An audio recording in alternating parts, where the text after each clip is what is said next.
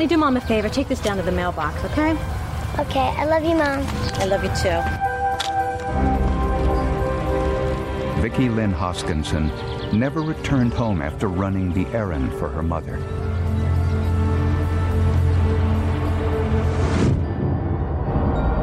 Her abandoned bicycle was the only clue to her disappearance.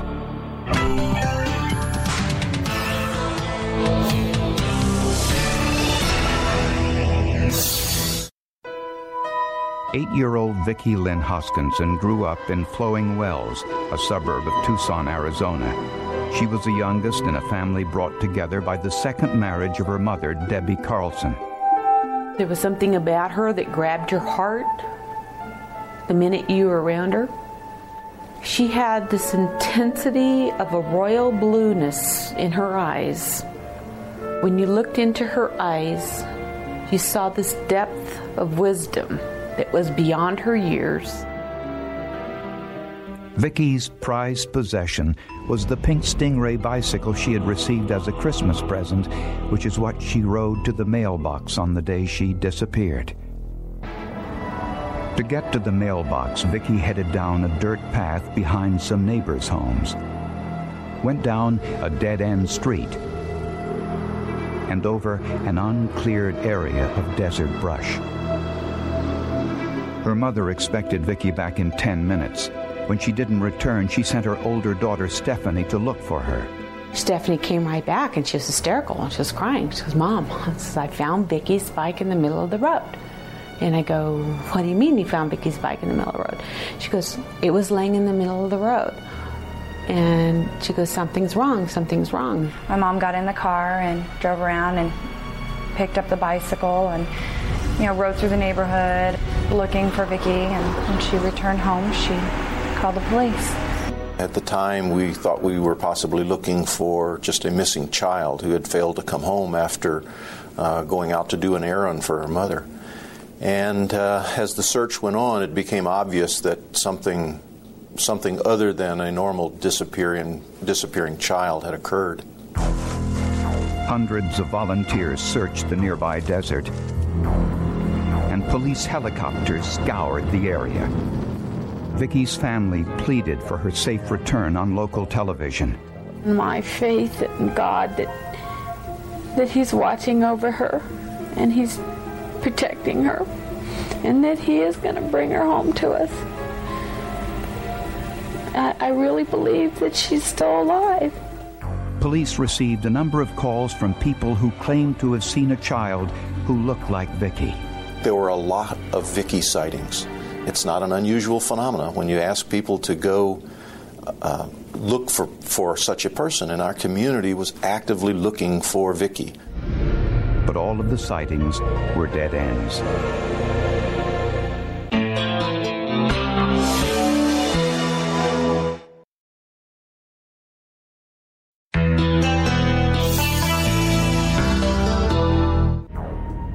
Days of Vicki Lynn Hoskinson's disappearance, yellow ribbons appeared all over Tucson as a sign of the community's concern for the missing eight-year-old girl. The picture of Vicki uh, that is locked in everyone's mind of this little gap-toothed eight-year-old girl, the way Vicki was forever frozen in most people's memory, was everywhere. It was on the front page of the newspapers many times. It was on billboards around town. It was on TV so often. Uh, it was one incident and one person who really brought Tucson together. But police had no solid leads on Vicki's whereabouts. The local police called in the FBI who wanted to question the last teacher at school who had seen the little girl alive. It was Vicki's athletic coach, Sam Hall, and the story he told them was chilling. He said he was in the school playground picking up some sports equipment with a student. Come on, Rachel, let's go. We gotta get out. A strange looking character in a sports car caught his eye. The man appeared to be staring at the children. He had long hair and an unkempt appearance and drove away shortly after he was spotted. Something was telling me that this gentleman just wasn't right. And as a Christian man and as a man of prayer and a man who does pray, and I have a relationship with the Lord, I sensed the Lord telling me this man was going to do something evil and wicked tonight, that I needed to write down everything I saw. Paul immediately went to his car, wrote the man's license plate number on a piece of paper, and put it in his glove compartment. The FBI told Hall that Vicki disappeared near the mailbox one block away, not long after Hall saw the man in the sports car. Immediately, I went right back to that car and what was is sitting in my glove box on my pickup. The car had a California license plate with the number 1KEZ608. The car was registered to Frank Jarvis Atwood. He had two prior arrests, one for lewd and lascivious behavior, the other for kidnapping. In each case, the victims were young boys. Atwood was out on parole at the time of Vicki Hoskinson's disappearance. But there was no proof of any connection between Atwood and Vicki Lynn Hoskinson. Investigators went back to where they found the bicycle. This time, they saw something they hadn't seen before. I noticed a post had been bent over about 25 feet away at the side of the road. So when I went over and examined it, it had been a fresh bend, and the bend was about 12 inches from the ground. Investigators suspected that the dent may have been caused by the perpetrator. Since it was low to the ground, it looked like it was caused by a small vehicle, possibly a sports car. The car registered to Frank Atwood was a sports car, a Datsun 260Z. Police issued an all points bulletin for Frank Atwood. Three days after Vicki's disappearance, Atwood was traced from California to Arizona to Oklahoma and finally to the small town of Kerrville, Texas. Under questioning, Atwood said nothing that could link him or his automobile to Vicki's disappearance. But afterwards, one of the detectives noticed a small speck of paint on the front bumper of Atwood's car that looked to be the same color as Vicki's abandoned bicycle. Frank Atwood was arrested on a suspicion of kidnapping. Atwood maintained his innocence, but the police were convinced that Atwood's car had been at the scene of the crime. For the proof they needed, they turned to science.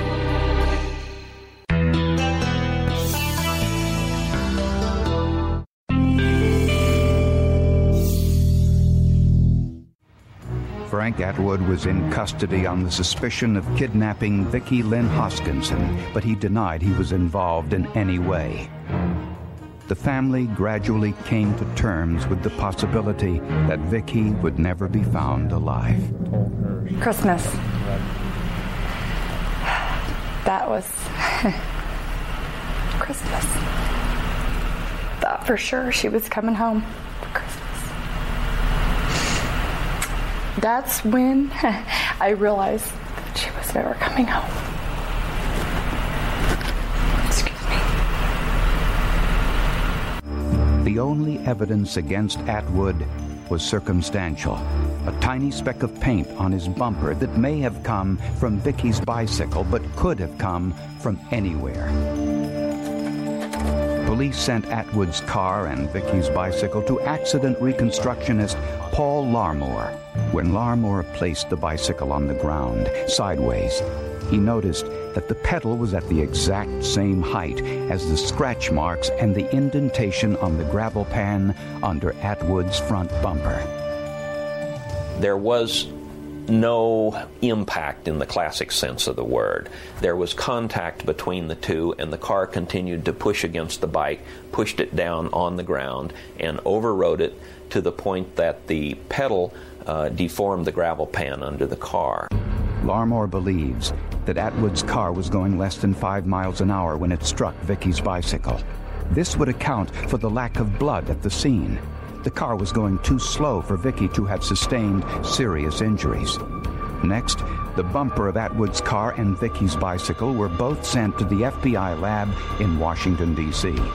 The prosecution requested that we look at the bicycle and compare that to the paint that was scraped off the bumper of the vehicle as well as the paint that was remaining on the vehicle and try to make a comparison to see if those paints uh, originate from the same source.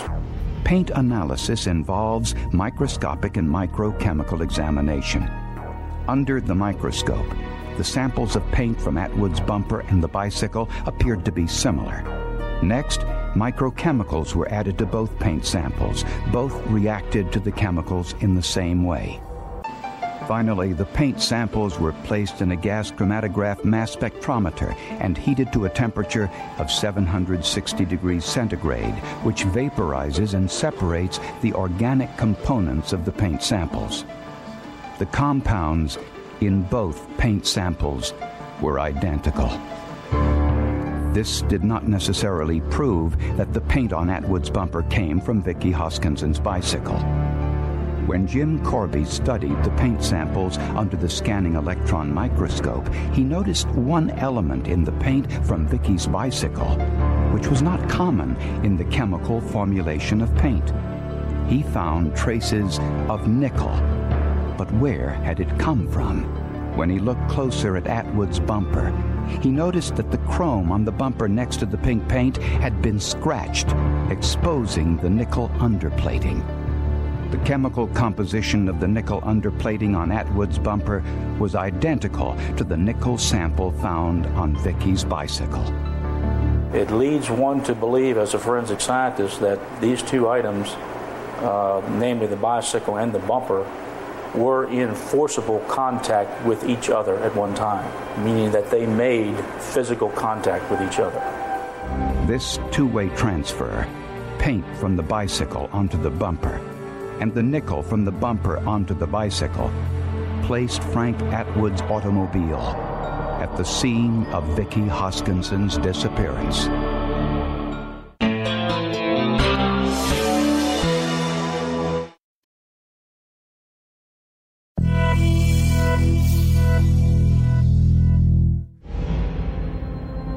Seven months after Vicki Hoskinson's disappearance, a man hiking through the desert outside of Tucson found a human skull which looked like that of a child.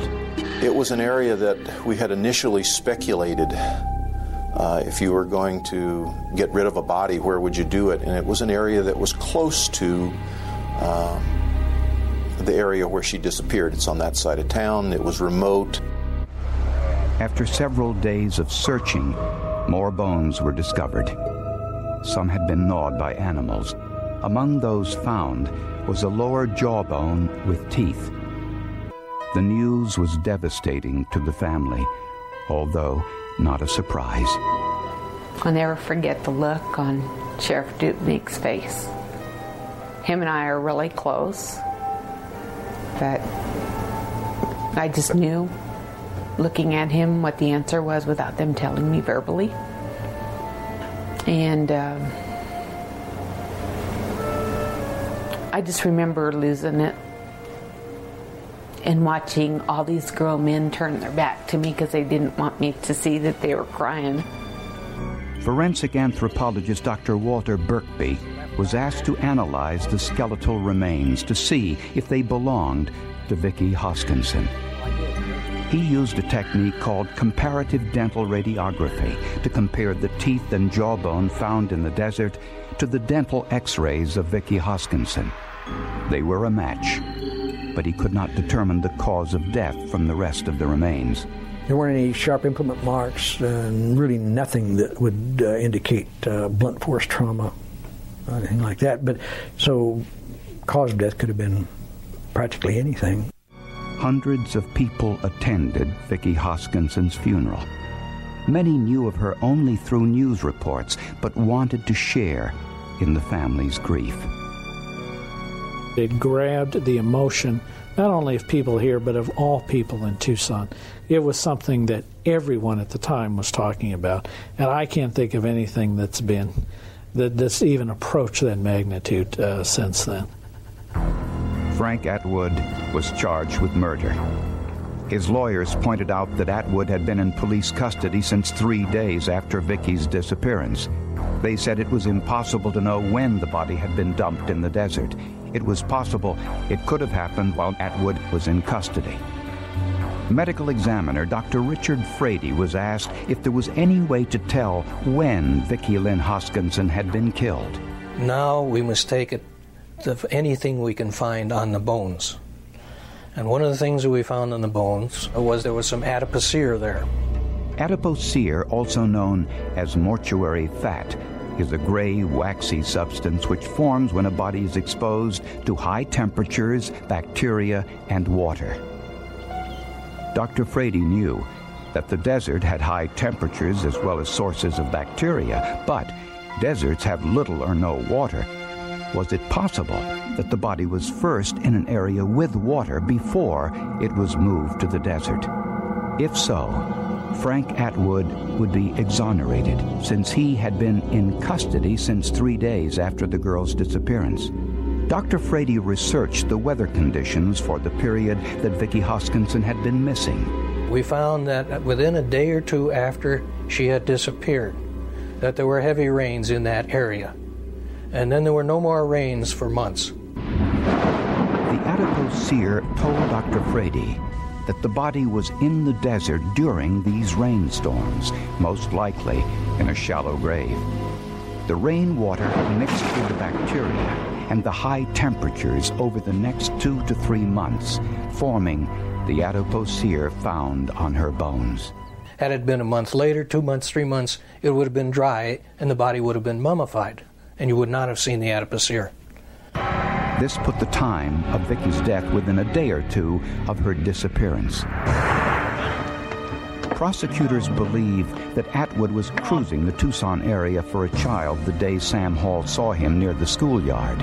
Fortunately, Hall had the presence of mind to write his license number down on a piece of paper. A half hour later, Atwood saw Vicki on her pink bicycle a block away from the school. He accelerated into Vicki's bicycle, knocking her to the ground. The bumper hit the bicycle just under the seat, which produced a double transfer of paint onto his bumper and nickel from the bumper onto the bicycle. The bike wedged beneath the car's gravel pan, leaving an indentation and scratch marks. Atwood forced Vicki into his car, possibly with the promise that he would drive her home.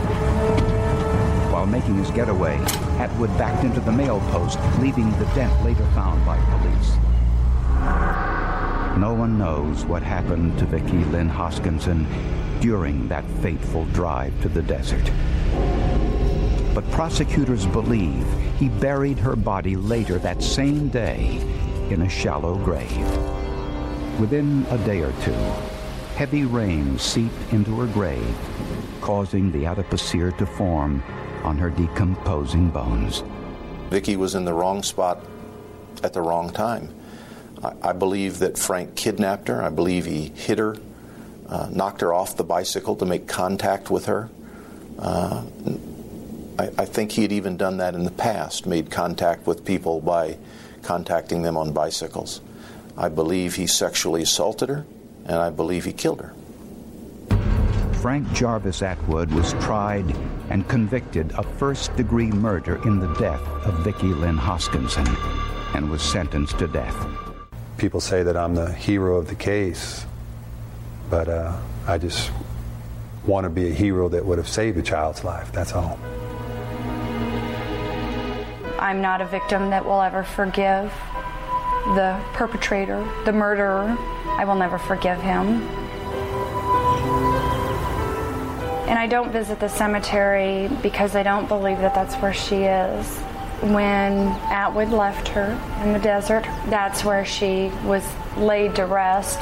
I feel that that really is where, other than in my heart, where my sister is. There was one time when I was going through a really tough time, trying to come to a peace about her death, that she came to my bedroom. And I woke, I was like, I'm sleeping, and I hear these little pitter patter of feet and this little tapping of mama, mama, mama, and I look up. And you have to understand, this is after Vicki's been deceased. And here's Vicki standing at the foot of my bed. And there's this white light surrounding her. And she's saying, Mommy, I'm okay. I need you to be okay. And then she disappeared. That was a turning point for me.